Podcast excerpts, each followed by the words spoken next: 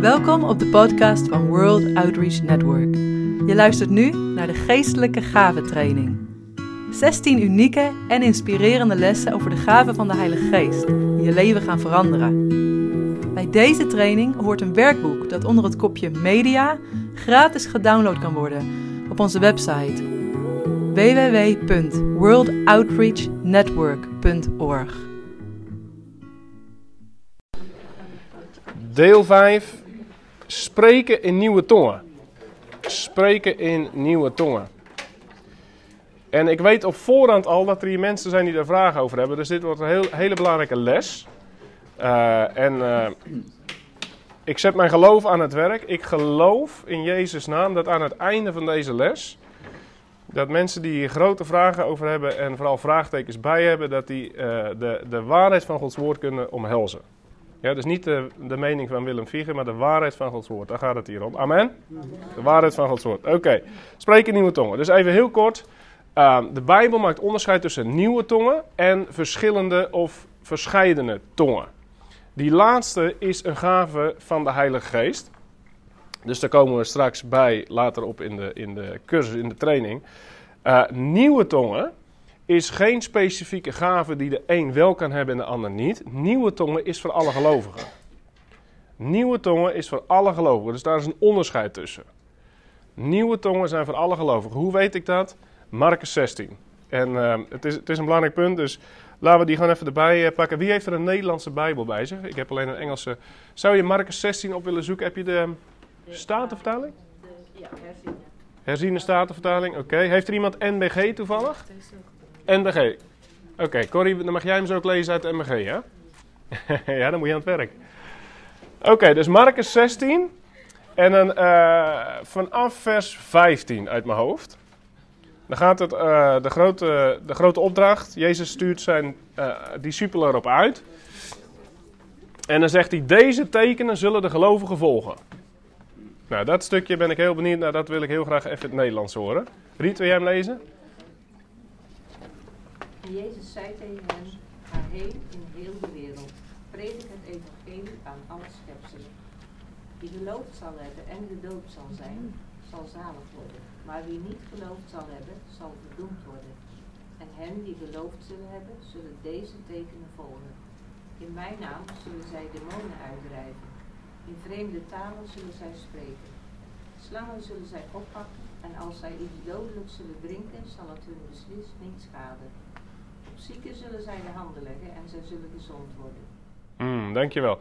Um, Corrie, kun jij dat ene vers lezen?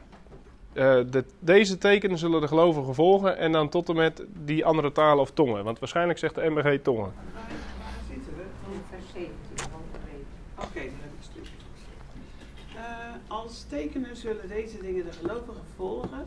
In mijn naam zullen zij boze geesten uitdrijven. Halleluja. In nieuwe tongen ja. zullen zij spreken.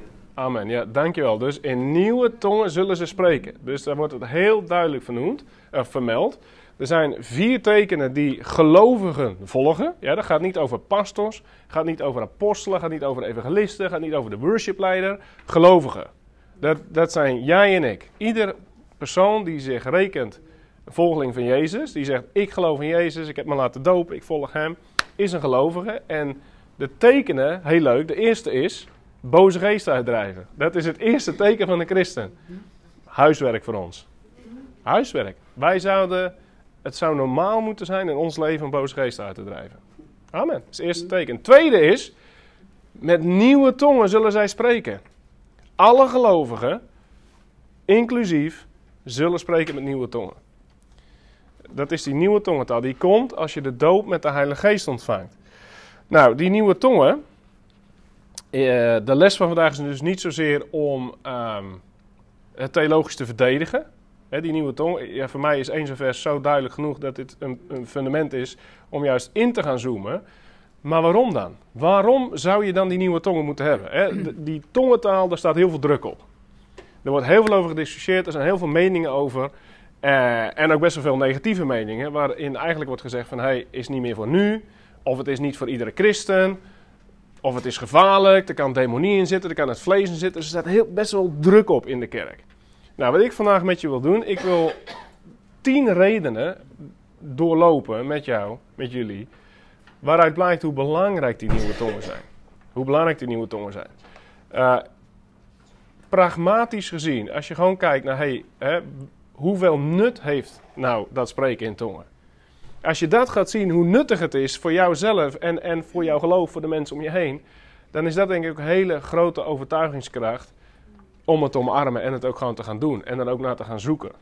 Hè, wat bijvoorbeeld, uh, wat ik mensen regelmatig hoor zeggen is van ja, ik spreek niet die nieuwe tongen, uh, maar ik heb het ook niet nodig. Of ik verlang er ook niet naar. Lieve, dat snap ik, maar dat komt omdat je er niet helemaal begrijpt wat het woord daarover zegt. Dus dat gaan we vandaag uh, bestuderen. Uh, en allereerst wil ik beginnen met een verhaal. Dit is echt een van de mooiste verhalen die ik denk de afgelopen jaren heb gelezen. Uh, is een, uh, een bedienaar inmiddels uit Amerika. Zijn naam is David Roberts, Robertson. Um, en hij was een hele simpele man. Hij werkte in een houtfabriek. hij werkte bij JW in Gorkum, laat zeggen. hij werkte in een houtfabriek. Elke dag, hup naar zijn werk, van 9 tot 5 in de houtfabriek. Op een gegeven moment komt hij tot geloof. En hij wordt aangeraakt door God. En midden in de nacht wordt hij wakker. God spreekt tot hem: Ik roep jou voor de bediening. Ja, denkt hij. Ik, werk gewoon in een houtfabriek. Ik ben gewoon Dave Robertson. Maar het is heel duidelijk. Hij moet de bediening in. Nou, hij denkt: Oké, heer, ik ga het doen. Ik ga ja zeggen. Um, ik zeg mijn baan op bij de houtfabriek en ik, uh, ik ga de bediening in. Dus hij geeft zijn baan op. Eerste dag, hè, het is maandag zeg maar. De eerste dag dat hij in de bediening zit. ik: Ja, wat ga ik eigenlijk doen? helemaal niet over nagedacht. Nou, hij denkt: Ik heb een tuinhuisje staan achter mijn huis. Uh, ik leg er een kleedje neer, ik zet er een radio, uh, een cd-spelertje neer, ik zet mijn bijbeltje er neer. Dan ga ik gewoon bidden. Als ik niet weet wat ik moet doen, ga ik gewoon bidden. Nou, hij gaat het tuinhuisje in. Hij begint om 9 uur. Gaat uh, de stoomfluit van de fabriek. Hij, hij, woonde vlak naast de houtfabriek. Dus om 9 uur. Tuut, hij gaat naar zijn tuinhuisje toe en hij gaat bidden. Rond 11 uur is hij helemaal klaar. Hij heeft alles gebeden wat hij kon bedenken. Hij is leeg, hij is klaar. Ik weet niet of je dat gevoel kent. Weet je nog dat we het gebed hadden, Cornelis, bij jou op, de, op het erf? Had ik datzelfde gevoel. Dan zet je daar, nou, dan begon je om uh, 11 uur s ochtends, weet ik veel wat. Had je een uur of wat gebeden en op een gegeven moment had je alles gebeden wat je kon bedenken. En nu dan, heer? En had je de rest van de dag nog. had hij dus ook. En hij was wel gedoopt in de geest, dus hij begon in tongen te spreken. Dus van, laat zeggen, 11 tot 5 bad hij in tongen. De volgende dag gaat hij naar zijn tuinhuisje. Hij bidt alles wat hij kan bedenken. Na een paar uurtjes is hij klaar daarmee en de rest van de dag in tongen. Volgende dag hetzelfde. Er ging een week voorbij. Er gingen weken voorbij. Er gingen maanden voorbij. Drie maanden lang, elke dag zat hij de hele dag in zijn tuinhuisje in tongen te bidden. Nou, na drie maanden kwam er iemand op bezoek. En die zei, hé, hey, er is een bijbelstudie in een, uh, in een stadje hier uh, vlakbij. Wil jij ook komen? Ja, dacht hij, heel graag, want ik ben het wel zat, eerlijk gezegd. Dus hij naar die bijbelstudie toe bleek een wat behoudendere, uh, laat zeggen traditionele bijbelstudie te zijn. Uh, dus hij zit daar tussen het publiek en ja, op een gegeven moment denkt hij, goh, ja, hier kan ik niet zoveel mee. Misschien had ik toch thuis moeten blijven om mijn tongen te bidden. En hij kijkt op een gegeven moment naar de vrouw naast hem. En terwijl hij naar haar kijkt, ziet hij een x-ray, hoe zeg je dat? Een um, röntgenfoto van haar heup. En hij ziet dat daar iets verkeerd zit. Hij kijkt nog een keer. Hè? Dus hij tikt die vrouw aan. Hij zegt: Heeft u last van uw heup? Hoe weet jij dat? zegt die vrouw. Ja, um, God laat mij een röntgenfoto van uw heup zien. Mag ik voor u bidden? Bidden? bidden? Hier? Nu? Ja, bidden voor genezing. Nou, lang verhaal kort. Hij legt die vrouw de hand op, terwijl die spreker nog staat te spreken voor in die zaal. En de kracht van God komt door het lichaam van die vrouw. Elektriciteit, power, kracht. Springt overeind, die hele heup is genezen. Nou, die hele meeting werd natuurlijk verstoord. Die spreker was er niet blij mee. Die had, die had liever geen genezing en liever zijn eigen preek. Um, nee. Dus na die meeting vragen ze aan hem van... hey, um, we hebben een kerkgebouw. Zou jij in dat kerkgebouw niet iets willen delen over wat hier gebeurt? Wij snappen die, maar we willen meer. Dus hij gaat het podium op in, in dat kerkzaaltje en er komen steeds meer mensen komen erbij. En de kracht van God die begint te vallen. Mensen worden genezen, mensen worden gedoopt in de geest, mensen vallen op de grond, mensen huilen, mensen lachen. Gods aanwezigheid is zo sterk dat na verloop van tijd glipt hij van het podium weg, gaat hij door de achteruitgang naar buiten en staat hij echt zo van: Wow, dit is too much, dit is te heftig, te veel.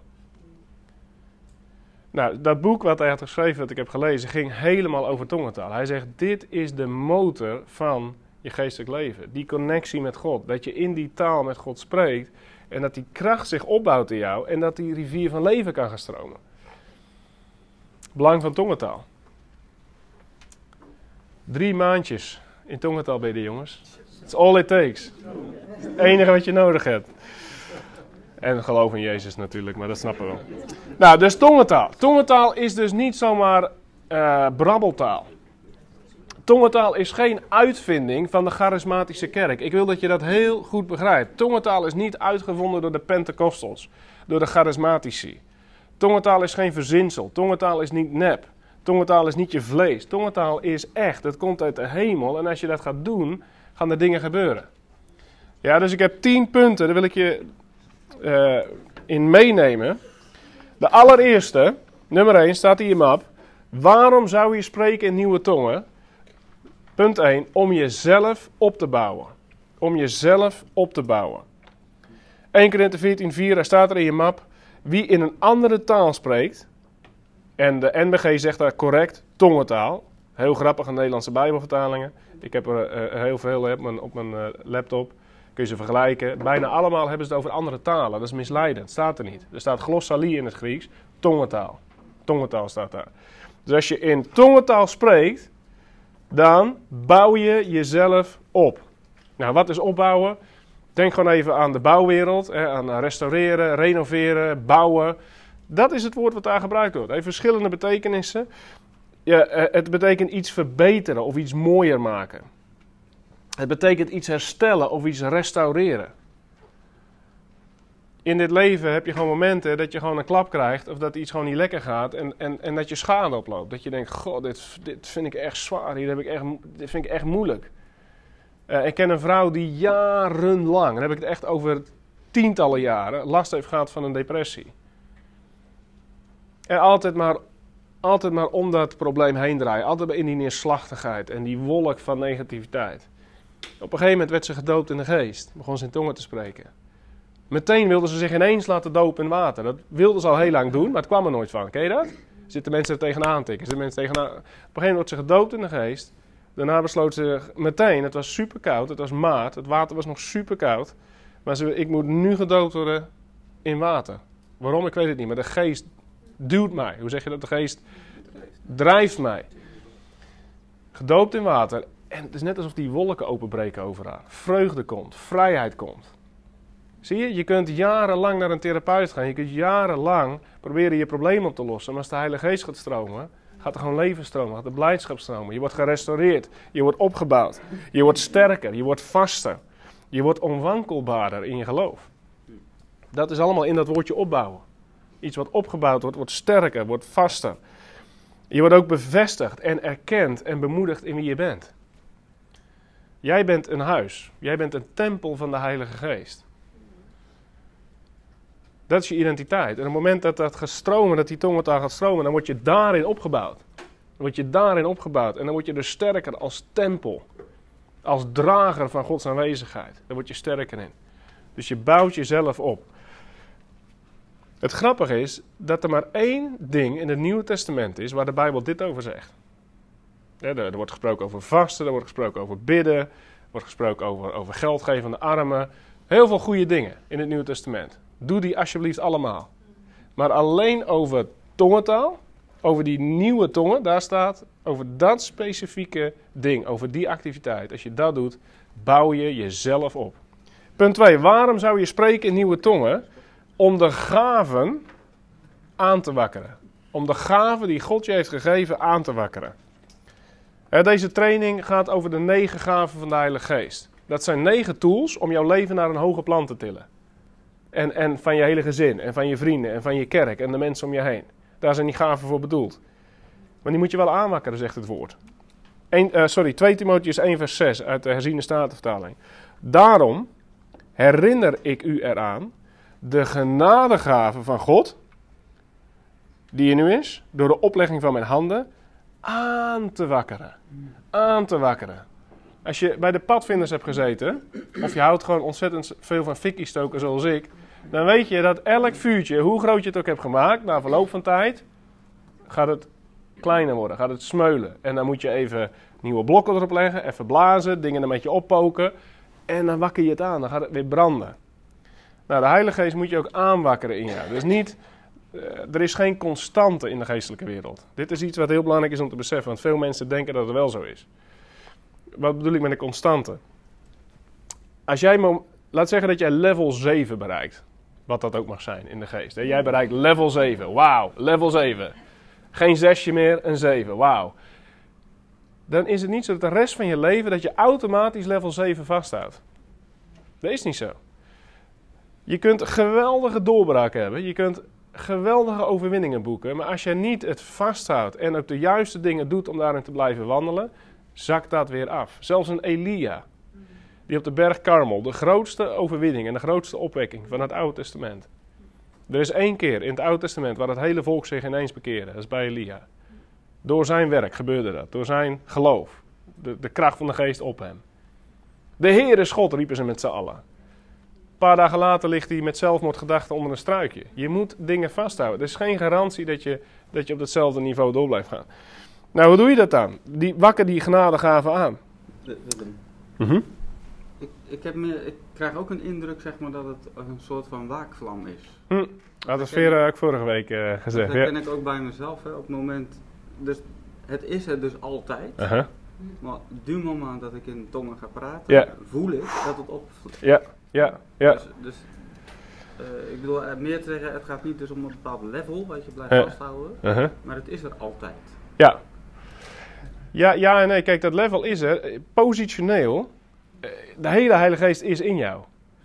Eh, maar ik merk zelf wel, als ik een weekje vakantie heb gehad en ik heb minder tijd eraan bes- besteed, ik ben aan, een beetje aan het chillen geweest, dan heb ik niet datzelfde vertrouwen en, en datzelfde geloof om voor de genezing te doen, dan wanneer ik gewoon lekker elke dag een tong heb gebeden, een dagje heb gevast. Snap je? Dus ehm, je, moet eigenlijk van het positionele, van het in Christus zijn, moet je de brug weten te slaan naar jouw, jouw handel op aarde. En, en die brug sla je wel door, door zeg maar actief te trekken uit God en, en het actief eruit te halen. Ehm, het interessante is dat het Engels in, in, de, in dit vers kiest niet voor aanwakkeren, maar voor het woordje stir up. En dat betekent letterlijk wakker maken. Dus niet aanwakkeren, maar wakker maken. Nou, ik weet niet hoe het jullie vanochtend verlopen is. Het is natuurlijk weekend. Eh, wij moesten er gewoon om 7 uur uit omdat we ook nog een uurtje moesten rijden. Eh, maar als je op moet staan, dan ik zet eigenlijk meestal gewoon een wekker. Ik word meestal niet automatisch. Ik ben geen ochtendmens, dus het is niet van om 6 uur. Woehoe! dat ik uit bed spring en oh, daar gaan we weer. Nee, het is echt bliep, bliep, bliep. Ah, oké, yes. Heer, help. Sharalabam, bam, bam, bam.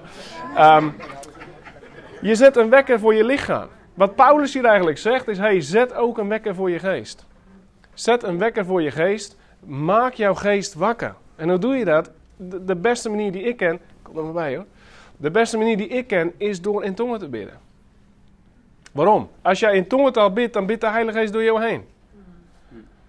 Ik ben geen ochtendwens, maar als ik ochtends moet praten, dan word ik vanzelf wakker. ik kan niet lang praten zonder echt wakker te worden.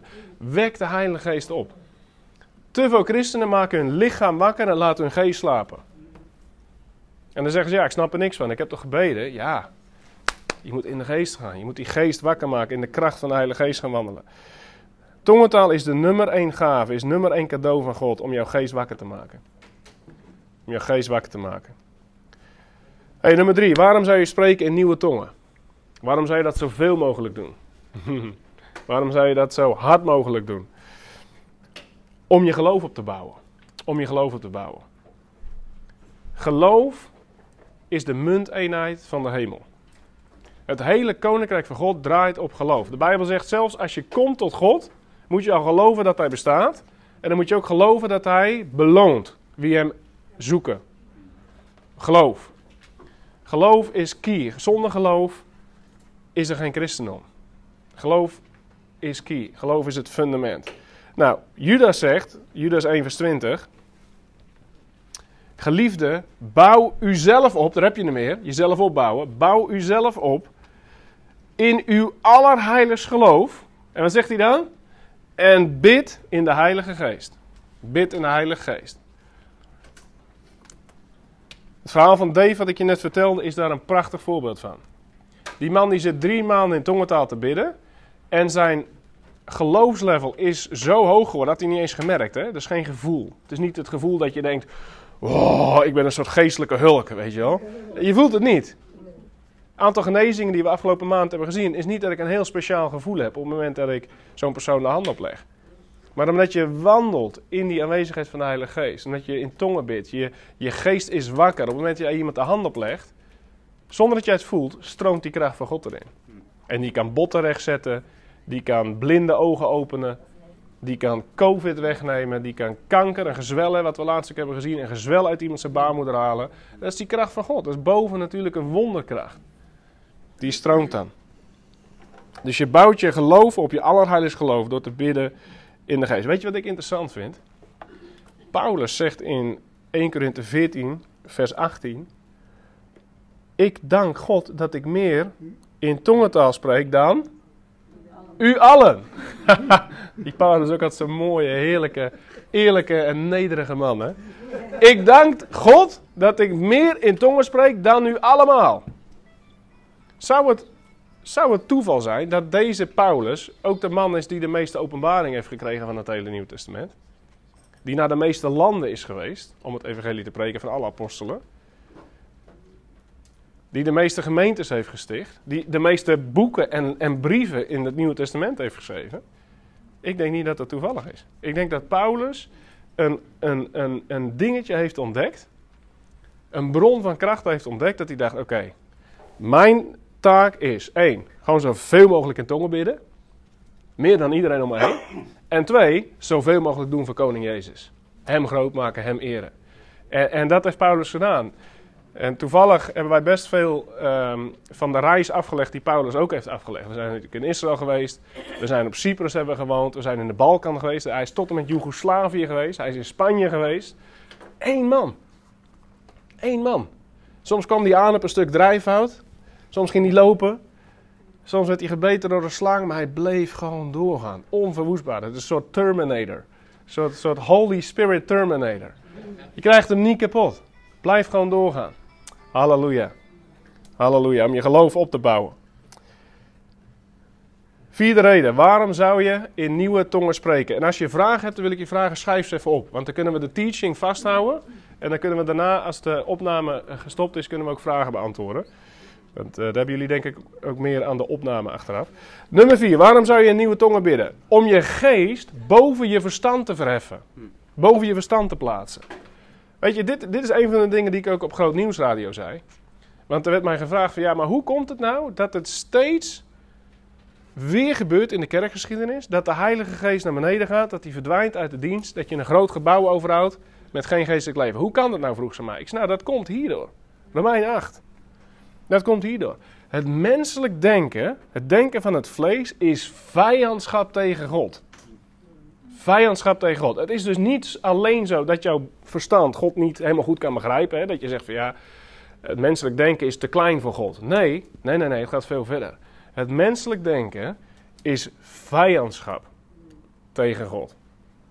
Dat betekent als jij gaat leunen op jouw menselijke verstand, dan gaat jouw verstand onherroepelijk dingen bedenken die tegen God ingaan. Die, die tegen de werking van de geest ingaan. Dat is een uitdaging voor ons. Dus wij zijn een geest. Hè? Iedereen in deze zaal, je bent een geest. Jij hebt een ziel, dat is je wil, je emotie en je, je verstand. Dat, dat, die heb jij, dus jouw geest bezit een ziel waardoor dat die zich kan uiten. En jij woont in een lichaam. Dat ben jij, een drie-eenheid, net als God. Je bent een geest, je hebt een ziel en je woont in een lichaam. Maar voordat we Jezus leren kennen, dreven wij op onze zielskracht. Op ons verstand, op onze verlangens en onze emoties. Nadat jij wedergeboren wordt, moet dat veranderen. Moet je door de geest geleid worden, waar hoofdstuk 8 in Romeinen precies helemaal over gaat, door de geest van God geleid worden. En die geest moet jouw ziel aansturen, zodat jouw wil en jouw verlangens, jouw emoties en jouw gedachten worden gevuld door de Heilige Geest. En daarmee stuur je weer je lichaam aan. Maar dat gaat niet vanzelf. Je moet je vlees, je verstand onderwerpen aan de Heilige Geest. Dat is een keuze. Dat is jezelf kruisigen. Aan de ene kant was het maar zo simpel dat je gewoon eh, naar de bouwmarkt kon fietsen. Je pakte gewoon eh, twee stukken hout, je maakte een groot kruis. Bang, bang, bang, bang, bang. Daar heb je hulp nodig, maar goed, dan hang je aan het kruis. Ik heb mezelf gekruisigd. Pijnlijk, maar als het zo makkelijk zou zijn, dan zouden velen van ons misschien wel doen ook. Maar zo makkelijk is het niet.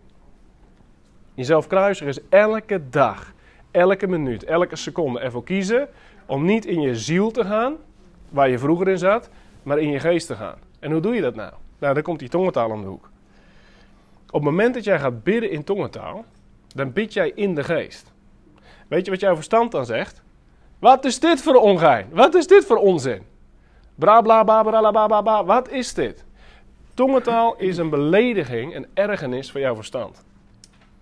En dus als je dat lekker doet, als je het dan dus omdraait, op het moment dat jij zegt: nee, verstand, even stil, ik ga nu gewoon even een uurtje in tongen bidden. Ik ga lekker naar het bos, halleluja, met de hetjes en de konijntjes. Ik ga heerlijk een uur in tongentaal bidden. Ja, maar je zou toch ook nu een nieuwsbrief kunnen schrijven? Ja, verstand, dat zou je kunnen doen. Maar ik weet dat het belangrijker is om de Heilige Geest vrijheid te geven, ruimte te geven in mijn leven. Ja, maar je zou toch ook nu toch voorbeden kunnen doen? Je lijst bidden? Ja, verstand, dat zou ik kunnen doen. Maar ik wil in de geest bewegen. Want als de geest door mij gaat stromen, ga ik naar een bovennatuurlijk niveau. Dus je geest boven je verstand plaatsen, daar is tongentaal een krachttool in. Echt een krachttool. Tongentaal is voor je verstand, wat vasten is voor je lichaam. Die is krachtig, die zou ik opschrijven. Tongentaal is voor je verstand, wat vasten is voor je lichaam. Als jij vast, dan zeg je tegen je lichaam: "Shh, ja, ik weet, je wil pizza, je wil een blikje cola, je wilt een, eh een KitKat. Ik weet het, dat wil jij. Maar ik wil God. Ik wil meer van God. Verstand of van lichaam. Shh, ik wil Jezus. Ik wil God. Dat is, dat is een van de kernpunten van vasten. Dat je God voorrang geeft boven je lichaam. Op het moment dat jij in tongentaal gaat bidden, dan doe je datzelfde bij je verstand. Jouw verstand zegt: Ik wil iets doen wat ik begrijp. Ik wil iets doen wat nuttig voelt. Ik wil iets doen wat ik kan doorzien. Waar ik de pragmatiek van begrijp. En, en de geest zegt: Nee, joh, hoeft niet. Niet door kracht nog geweld, maar door mijn geest. Leer nou om het los te laten, leer nou om in de geest te gaan. Dus je geest boven je verstand plaatsen. Halleluja, I love it. Hey, nummer 5. Waarom zou je veel in tongen spreken? Om je geestelijke wapenrusting af te maken. Ik denk dat we allemaal preken hebben gehoord over Efeze 6. Amen. Steek je hand op als je een preek hebt gehoord over Efeze 6. Ja, dat is een van de favoriete thema's. uit. Het is prachtig wat Paulus daar schrijft. Maar heel vaak stoppen mensen te vroeg met lezen. Laten we er even naar kijken. Om je wapenrusting af te maken. Vers 17, we, we springen er gewoon even halverwege in. Neem de helm van de zaligheid. En het zwaard van de geest, dat is het woord van God. En daar stoppen veel mensen met preken. Ja, uh, neem het zwaard van de geest, dat is het woord van God. En wat ze dan ongeveer zeggen is van, je moet je Bijbel veel lezen. En, en je moet uh, Bijbelteksten in je leven toepassen. Je moet ze misschien zelfs proclameren. Enzovoort. Da daar stopt het voor veel mensen. Maar ik wil je vertellen, nummertjes, Bijbelversen, staan niet in de originele Bijbelvertaling. Of in de oude geschriften. Bijbelversen zijn er ingeplakt door een bisschop. Die gewoon dacht, weet je wat, ik ga even, daar heb je weer het verstand. Ik ga even iedereen helpen om het even logischer te maken en pragmatischer. Ik ga overal versjes inzetten in de Bijbel. Zodat je kunt zeggen, we gaan nu lezen uit uh, Romeinen 8 vers 7 of wat dan ook. Staat er niet. Dus die zin die loopt gewoon door. Luister. Neem de helm van de zaligheid en het zwaard van de geest, dat is Gods woord, terwijl u bij elke gelegenheid met alle gebed en smeking bidt in de geest. Ha. Dus wanneer pak je dat zwaard van de geest, dat woord van God, terwijl je bidt in de geest? Het woord van God trouwens, wat daar staat, is niet de logos. Logos is, de geschreven, is het geschreven woord van God, de Bijbel, logos. Staat er niet, er staat rema, het gesproken woord van God. Dus wanneer hanteer jij het zwaard van de geest? Als jij het woord van God spreekt. En wanneer heb jij een hele pure vorm te pakken van het spreken van Gods woord? Als je in tongen bidt. En daarom zegt Paulus dat ook. Het zwaard van de geest, het woord van God, terwijl u bij elke gelegenheid met alle gebed en smeking bidt in de geest. Ik vind dat echt heerlijk. Dus dat betekent als ik in tongen bid, dat het zwaard van God flitst om mij heen. En doet strijd in de hemelse gewesten tegen mijn vijanden. En ik heb heel veel vijanden, dat weet ik. ik heb ook ontzettende hekel aan mijn vijanden. Ik haat ze met een heerlijke passie. Dank u Jezus dat ze allemaal gebroken mogen worden. Halleluja, dat is zulke mooie teksten in de Bijbel. Even, een side note. Je hebt bijvoorbeeld teksten waar staat: Heer, sla mijn vijanden, zodat ze nooit meer op zullen staan. Oeh, die, I love it. Of deze. Ehm, de Heer breekt de armen van de onrechtvaardigen. In de geest, hè? Geesten. Ik heb het niet over mensen, geesten. Breek ze, breek ze. Breek hun schedel. Halleluja. Ik bid, Vera weet dat. Als ik echt getergd word, dan ga ik dat soort dingen bidden. Vader, kom met vuur. Verteer ze. Breek hun armen, breek hun schedel. Halleluja. Ehm, die wapenrusting. Als je in tongen bidt, dan is een deel van jouw tongentaal, niet de hele tijd hè. Je bent ook in aanbidding, je bent God aan het loven, aan het prijzen. Maar een deel van jouw tongentaal is dat zwaard van de geest. Is power. Dat flitst om je heen, schakelt die vijand uit, slaat erop los. Halleluja. Geweldig. Nou, zes. Waarom zou je veel in tongentaal bidden? Om je gebedsleven te verbeteren. We hadden het net al over de getuigenis van Dave. Als je een paar uur gaat bidden, ben je zo klaar. En als je denkt dat dat niet zo is, dan heb ik een opdracht voor je. Ga maar eens een gebedslijst maken met 100 punten erop. Daar ga je echt lang over doen. 100, ik, ik heb verschillende lijsten gemaakt. Ik wilde op een gegeven moment een tijdje lang een lijst hebben van 100 punten voor elke dag van de week. Ik denk, ja, makkie, weet je, dat is 700 puntjes. En de eerste lijst had ik al moeite mee, de eerste 100. Echt waar, ga maar eens denken, 100 punten waar je voor kunt bidden, dat is moeilijk.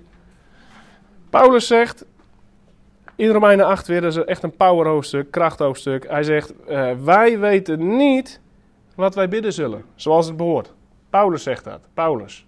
Niet zomaar hè, de eerste de beste, maar, maar Paulus, de apostel. Hij zegt, we weten niet wat we bidden zullen zoals het behoort. Gelukkig gaat hij verder. De geest zelf, echter, pleit voor ons met onuitsprekelijke verzuchtingen. Onuitsprekelijke verzuchtingen. Ik geloof dat dat tongentaal is. Groaning staat er in het Engels. Niet iets met je verstand, geen pragmatische woorden, geen uitgekoude, voorbereide gebedjes, maar onuitsprekelijke verzuchtingen. Gewoon rauwe passie vanuit de geest. Die gewoon een uitweg zoekt door jouw mond. Die je niet begrijpt, maar die er wel uitkomt. En dan staat er, hij die de harten doorzoekt, dat is God, weet wat het denken van de geest is. Omdat hij naar de wil van God voor de heilige pleit. De heilige geest zal nooit iets door jou heen bidden wat niet naar de wil van God is. Halleluja. De Heilige Geest bidt altijd precies naar de wil van God. De Heilige Geest bidt altijd precies in geloof. De Heilige Geest bidt altijd precies met de juiste woorden. De Heilige Geest is de perfecte voorbidder op aarde. In de hemel is ook een voorbidder, Jezus. Hij pleit voor ons in de hemel. De Heilige Geest pleit voor ons op aarde. Met perfecte gebeden. En Paulus zegt, jongens, we weten het niet, we moeten bidden. Laten we in de geest bidden. Laten we die onuitsprekelijke verzuchtingen ruimte geven in ons gebedsleven, in onze tijd om zo te bidden. Halleluja. Waarom zou je veel in tongen bidden? Punt 7. Om ongehinderd tot God te spreken. Ongehinderd tot God te spreken. 1 Korinthe 14, 2 zegt, wie in een andere taal, daar heb je niet meer, daar staat dus gewoon tongentaal. Dank u wel Nederlandse vertalingen. Wie namelijk in een tongentaal spreekt, spreekt niet tot mensen, maar tot God. Want niemand begrijpt het, dat is een key. Niemand begrijpt het. Maar in zijn geest spreekt hij geheimenissen. Op het moment dat jij een tongentaal bidt, spreek jij direct tot God en niemand begrijpt het. Onze vijanden bestaan uit twee lagen. We hebben demonen op aarde, dat zijn de slangen en schorpioenen waar wij op kunnen treden. En er zijn gevallen engelen in de hemelse gewesten. Nou, een van de dingen die gevallen engelen proberen is jouw gebeden blokkeren en de antwoorden van God vertragen. Dat is een van de activiteiten van gevallen engelen. zie je bijvoorbeeld in het boek Daniel. Hè, drie weken lang kwam het antwoord niet, terwijl God al de boodschapper had gestuurd, maar dat was oponthoud. Als jij bidt in tongentaal, dan knalt jouw gebed door die tweede hemel heen, naar de troon van God, omdat niemand het begrijpt. Dat is heel krachtig.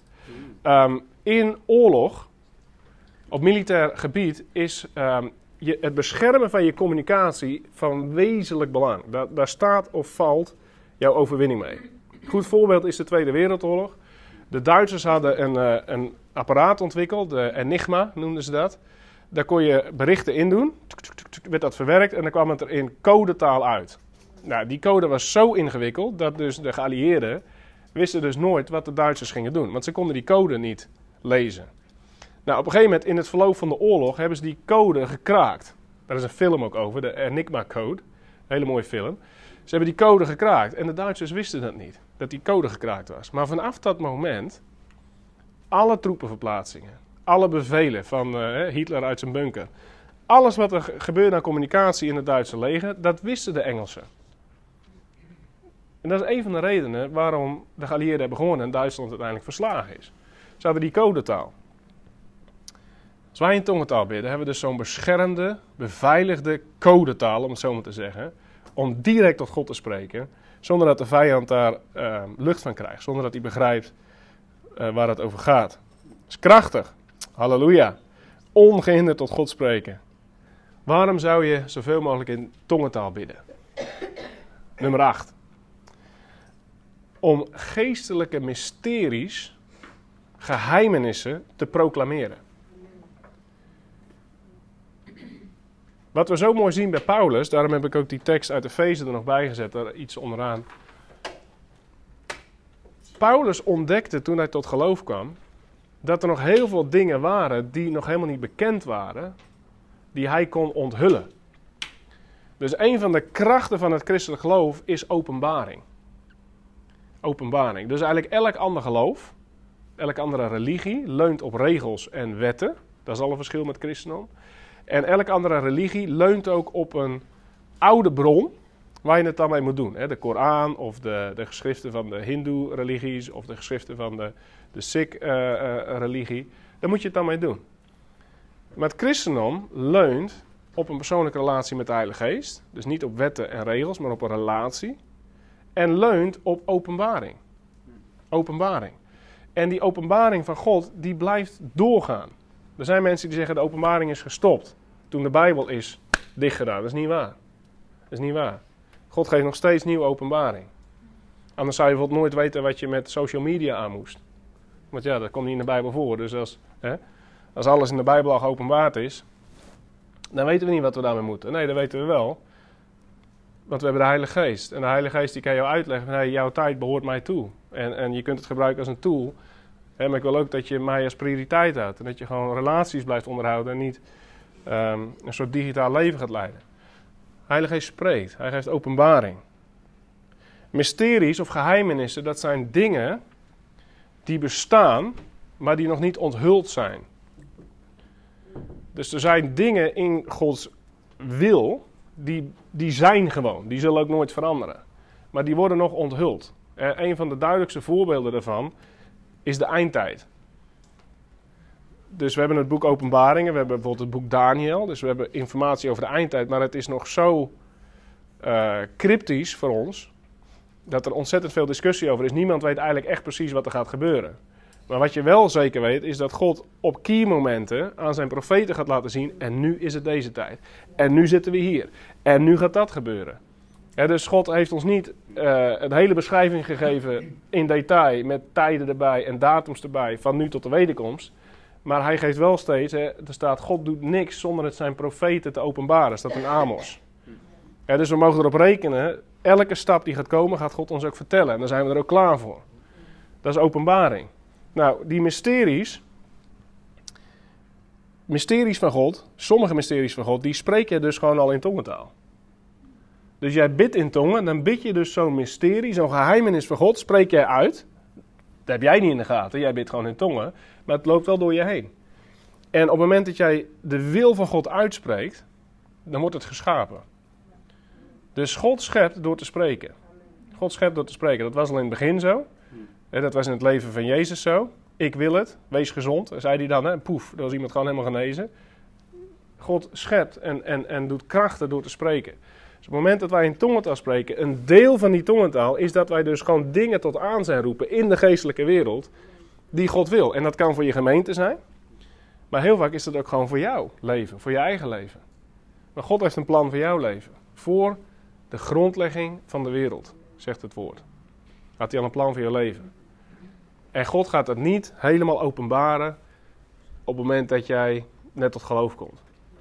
God gaat het gewoon stapje bij stapje doen. En elke dag ga je nieuwe dingen begrijpen. Toen Veer en ik onze bediening begonnen in 2008 ja, acht ben ik eigenlijk begonnen, maar in 2010 hadden we een stichting opgericht. Toen waren we heel ambitieus en toen hadden we een, uh, een geschreven. dus dat, dat zou dan net vorig jaar afgelopen zijn, zeg maar. Nou, er ging nog geen zes maanden voorbij dat we dat plan in de kliko moesten schuiven. Want er gebeurden allemaal dingen die wij helemaal niet hadden gepland en die we helemaal niet wisten, die gingen gebeuren. Dus wij hebben geleerd van, joh, stop maar met die meerjarenplannen. Ga maar goed luisteren wat de geest gewoon vandaag tot je zegt. Want we zijn als de wind die gedreven worden door de Heilige Geest. Openbaring. Als je in tongen spreekt, spreek jij dus openbaring, spreek je nieuwe dingen.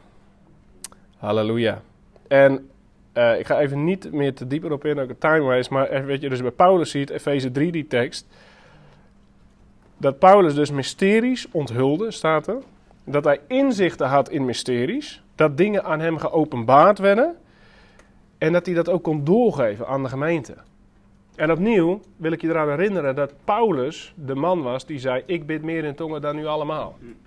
En ik geloof opnieuw dat daar een verband tussen zit. Dat Paulus zo uh, ingeplucht was in de dingen van de geest, kwam doordat hij zoveel in tongen sprak. En als je even, even een moment erover nadenkt, hoe zou de kerk eruit zien en hoe zou de Bijbel eruit zien als we Paulus niet hadden gehad? had er geen kerk geweest, klopt. Had de, had de geest uitgestort geweest op Pinksteren. Maar was er zoveel onduidelijkheid geweest hoe we nu verder moesten daarna. Want Petrus die dacht gewoon nog een tijd lang dat hij gewoon nog de Joodse religie moest prediken. Besnijdenis en, en, en, en de religieuze wetten. Ja, zelfs in Antiochië ging Petrus weer de mist in en moest Paulus hem bestraffen. Nee, Petrus, stoppen. Je houdt zelf die wet niet eens. Wat zit je hier nou toneel te spelen? zei Paulus even in mijn woorden. Paulus die had zo'n download van de Heilige Geest, die zat zo ingeplucht in de geestelijke wereld, in, in het Koninkrijk van God, dat zonder Paulus hadden we niet hier gestaan vandaag. Zo krachtig is dat. Halleluja. 9. Waarom zou je veel in tongentaal spreken? Om het profetische binnen te gaan. Om het profetische binnen te gaan. Later in de cursus eh, komen we ook bij profetie. Maar profetie wordt eigenlijk uit de negen gaven omhoog getild tot de nummer 1 gave. Paulus zegt: streef naar de genadegave, maar vooral dat u mag profiteren. Profetie is heel belangrijk.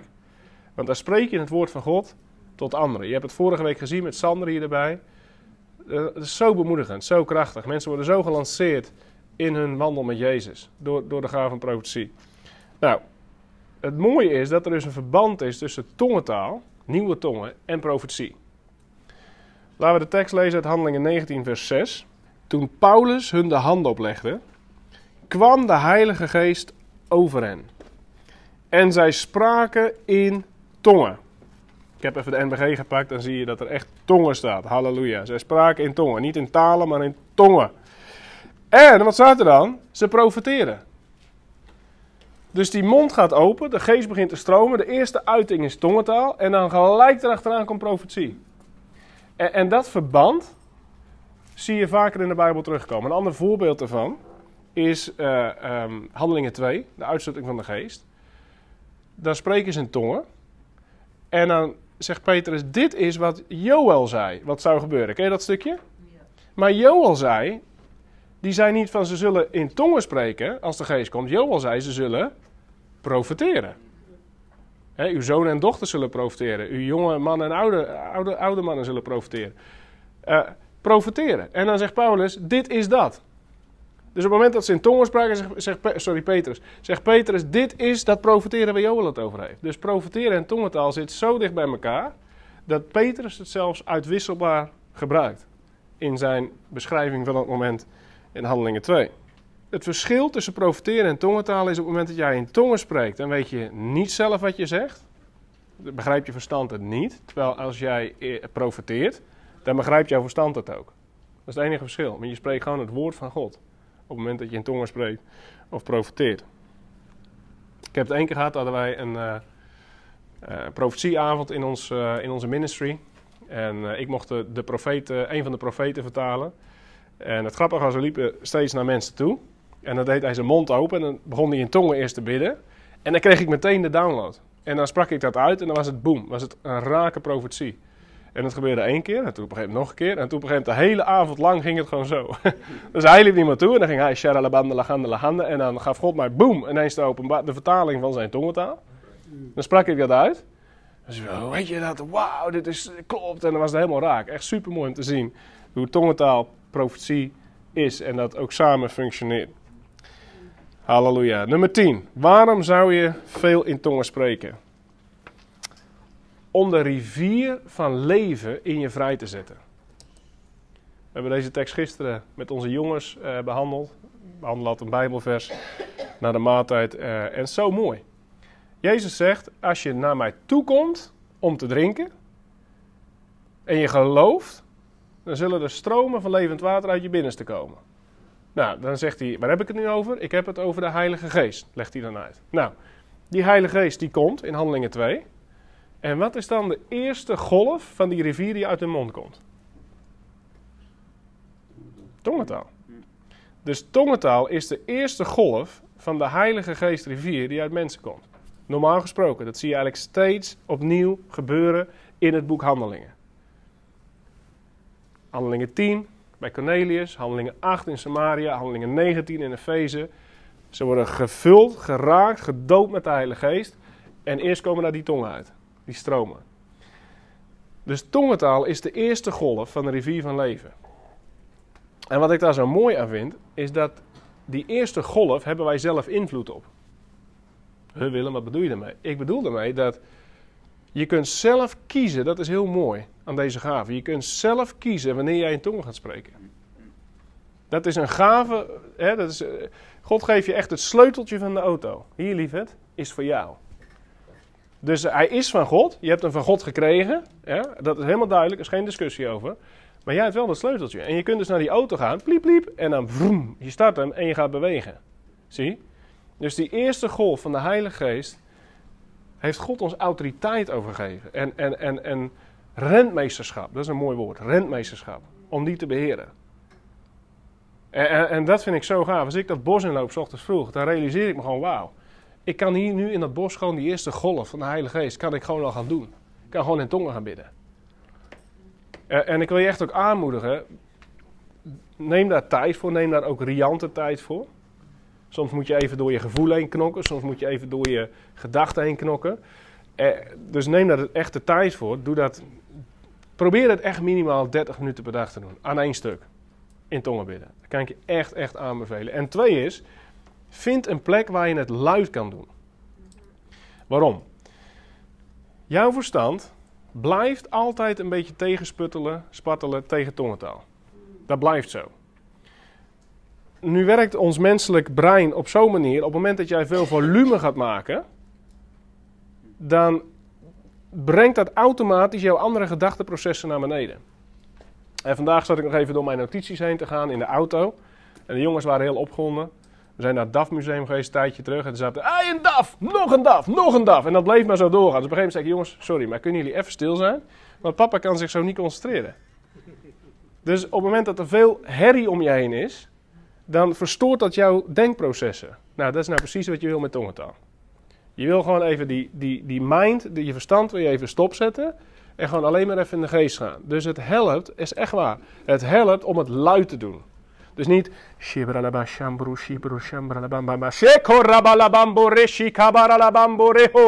Halleluja, dan breek je door. En ga maar proberen, werkt. Echt krachtig. Halleluja. Alright. Tien redenen om in tongentaal te bidden. En ik hoop en ik geloof in Jezus' naam dat jullie daarmee gaan rennen. En dat in ieder hier in deze zaal gewoon in ieder geval 30 minuten per dag gaat pakken. Kan ook lekker in de auto zijn. Ehm, op de fiets. Ze, zullen, ze horen je gaan over het fietspad. En met je elektrische fiets, 75 km per uur. Maar doe het, weet je, doe het. Het is echt krachtig, het is echt krachtig. Halleluja. Bedankt voor het luisteren naar deze podcast. We moedigen je aan om het geleerde meteen in de praktijk te brengen en te delen met anderen. Ben je gezegend door het Bijbelonderwijs van World Outreach Network en wil je ons helpen om Gods woord ver en wijd te proclameren? Word dan financieel partner door het online donatieformulier in te vullen onder het kopje Project Wereld op onze website www.worldoutreachnetwork.org.